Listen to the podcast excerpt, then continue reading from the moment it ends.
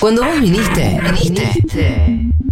Nosotros fuimos, nos perdimos y volvimos como pudimos. Seguro la Habana. Bien por vos.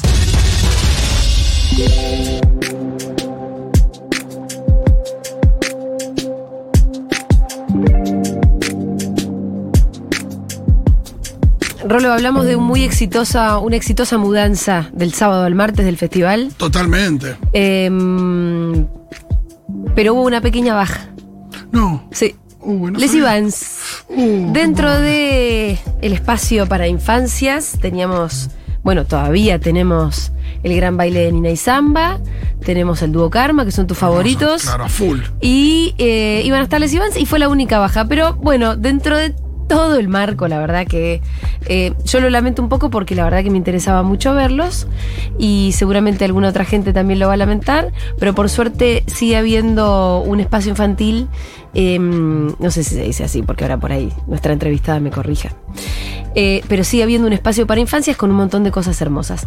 Vamos a saludar a Silvina Sechblum, no sé si lo pronuncié bien, es parte del equipo fundador de Paca Paca, productora de contenidos para infancias y gestora cultural, además de ser la principal organizadora del espacio de infancias que se va a desarrollar en el Festival Futurock en Tecnópolis. Silvina, ¿cómo estás? Hola Julia, ¿cómo va? Dije bien tu apellido, ¿me lo querés decir? Es muy difícil. Es polaco Sí. y entonces la J se pronuncia ahí y es Shane Bloom. Shane Bloom. eh, yo lo que vi fueron un montón de consonantes seguidas y dije, de acá cómo voy a salir. Le voy a decir que quiere decir linda flor, Shane Ah. Blume. Bueno, mira qué lindo. Eh, que- bueno, Silvina, primero gracias por ser parte un poco de la organización. eh, y también queríamos como que, mm, que nos cuentes un poquito qué, qué es lo que te imaginas que pueda pasar mañana ahí.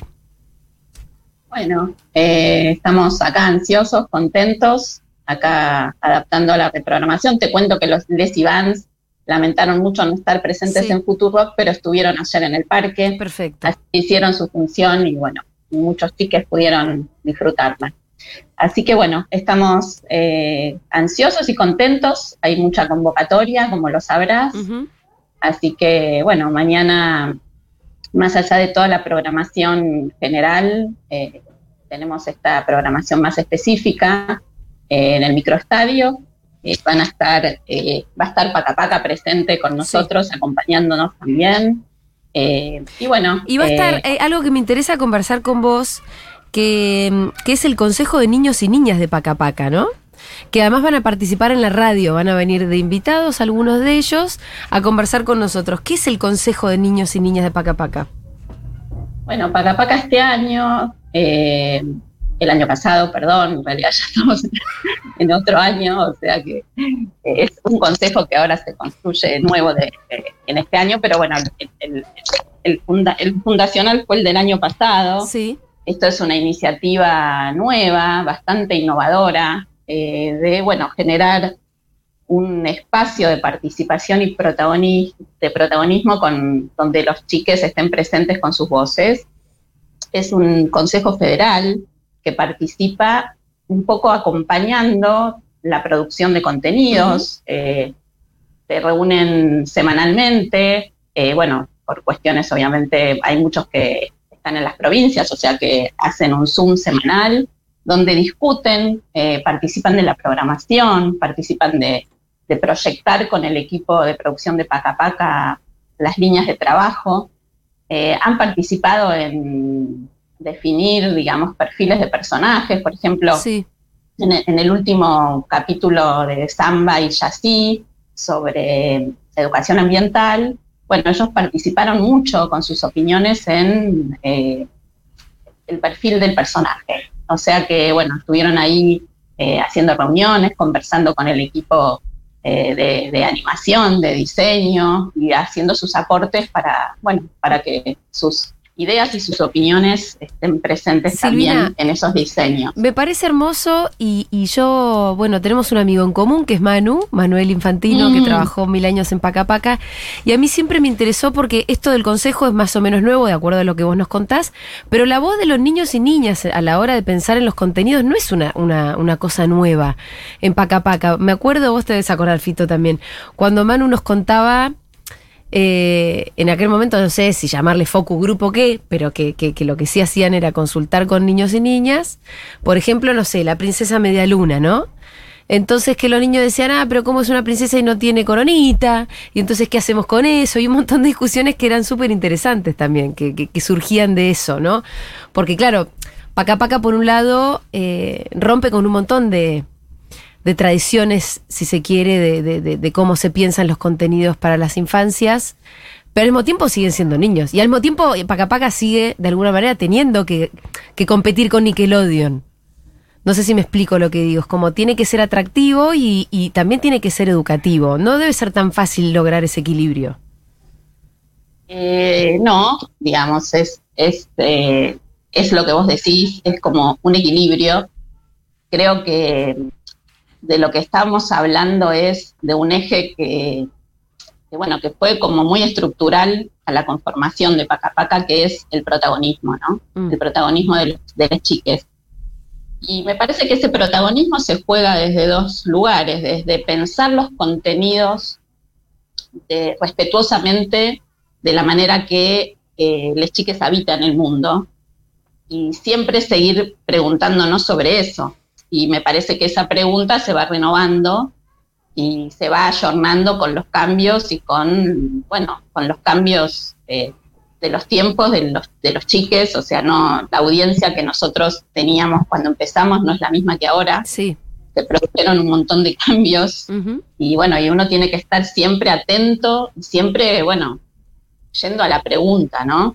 ¿De dónde están? ¿Qué les interesa? ¿Qué les pasa? Por dónde pasan sus preocupaciones, por dónde pasan sus emociones, ¿no? Y entonces ya en la producción de contenidos empezar a contemplar esto. Y por otro lado, la presencia, la presencia real. Cuando nace Paca Paca, eh, bueno, los canales eh, infantiles latinoamericanos eran, respondían a ocho canales extranjeros. Claro. Entonces eh, había una paradoja, una contradicción, porque vos veías que había unas muchísimas experiencias eh, de infancias diversas, pero de repente encontrabas un modelo totalmente homogéneo en lo que veías en la pantalla. Sí. Y me parece que lo que Paca Paca intenta es, de alguna manera, meter una cuña fuerte ahí y abrir el abanico y decir, bueno, vamos a hablar de las experiencias de los, de los chiques argentinos, ¿no? De los distintos lugares, de cómo es esa, de, cómo son esas infancias, ¿no? de, un, de un modelo que, más que homogenizaba y empezar a, bueno, empezar a meter, digamos, más allá de generar un producto nuestro, ¿no? Con nuestra, nuestra manera de hablar, con nuestra identidad, eh, bueno, eh, hacer un modelo más diverso, ¿no? Proponer un modelo más diverso. Y uno convive ahí, ¿no? Convive con, con, con, eh, esas otras... Con los Nickelodeon. Y sí, que también hacen cosas espectaculares. cosas divinas también, obvio. No, no decimos que no tiene que estar. Nosotros lo que planteamos es que no tiene que ser lo único. Sí, eh, totalmente. Em, me, interesó algo que dijiste que era que en estos son 10 años, ¿no? Creo que el año pasado lo, lo comentamos 10 años. ¿no? Ahora empezamos este año, claro. Em, de Paca Paca y dijiste que las audiencias habían cambiado mucho en estos 10 años. ¿Qué es lo que cambió? O alguna cosa que me puedas más o menos contar. Bueno, yo creo que hay, creo que la televisión, digamos, hoy eh, ya uno ya no habla de, la televisión, habla de las múltiples plataformas, ¿no? Eh, cómo las nuevas tecnologías impactan como formas de socialización, o sea, hoy, o sea, en poco tiempo cambió muchísimo eh, muchas cosas y bueno, creo que hay que empezar a pensar los contenidos audiovisuales eh, en más 360, ¿no? Creo que eso es algo que uno ya empieza a pensar en las múltiples plataformas, o, plataformas hoy, digamos, eh, sabemos que hay una, que la elección es más eh, autónoma del recorrido de lo que hoy los, los chiques eligen para mirar, con lo cual, bueno, esto te hace volver a preguntarte muchas cosas. y también de repente te enfrentas a contextos como fue que nosotros nos estábamos preguntando eh, hace un, más de un año dos años qué hacíamos con la televisión y de repente vino la pandemia.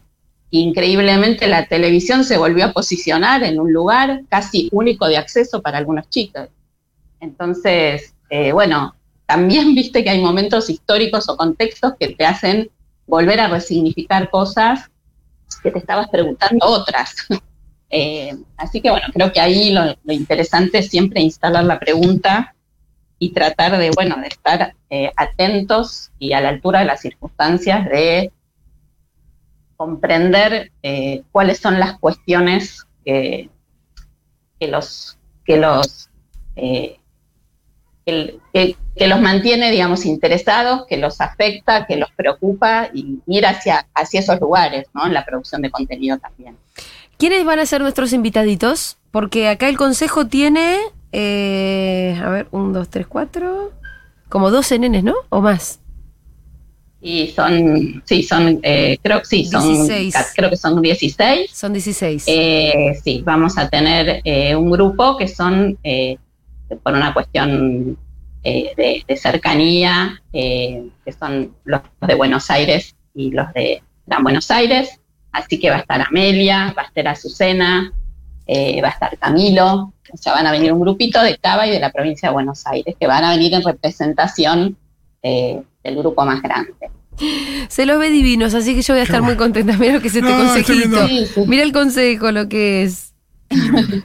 sí, es, son muy. Sí no, les encanta participar, eh, han aportado cosas increíbles, eh, estuvieron eh, en distintas campañas, pensando entre, participaron en una campaña contra la violencia entre pares, enseñaron emojis, que eso también fue algo hermoso, bueno, trabajaron con esto que te contaba de los personajes de San Bailina, hicieron una visita, viajaron todos, hicieron una visita al, canal, tuvieron así intercambios con, con todo el equipo, vinieron a Tecnópolis, hicimos un recorrido por, por Tecnópolis y fueron al, vieron algunos, algunos shows. La verdad que, bueno, muy interesante esa iniciativa y ojalá que siempre estas iniciativas se propaguen, como fue en su momento eh, Pacapaca, que fue como algo muy eh, innovador, pero que después, por suerte, muchos, eh, muchos países de la región tomaron esa experiencia y generaron experiencias súper interesantes eh, y muy valiosas que, hoy también conviven con,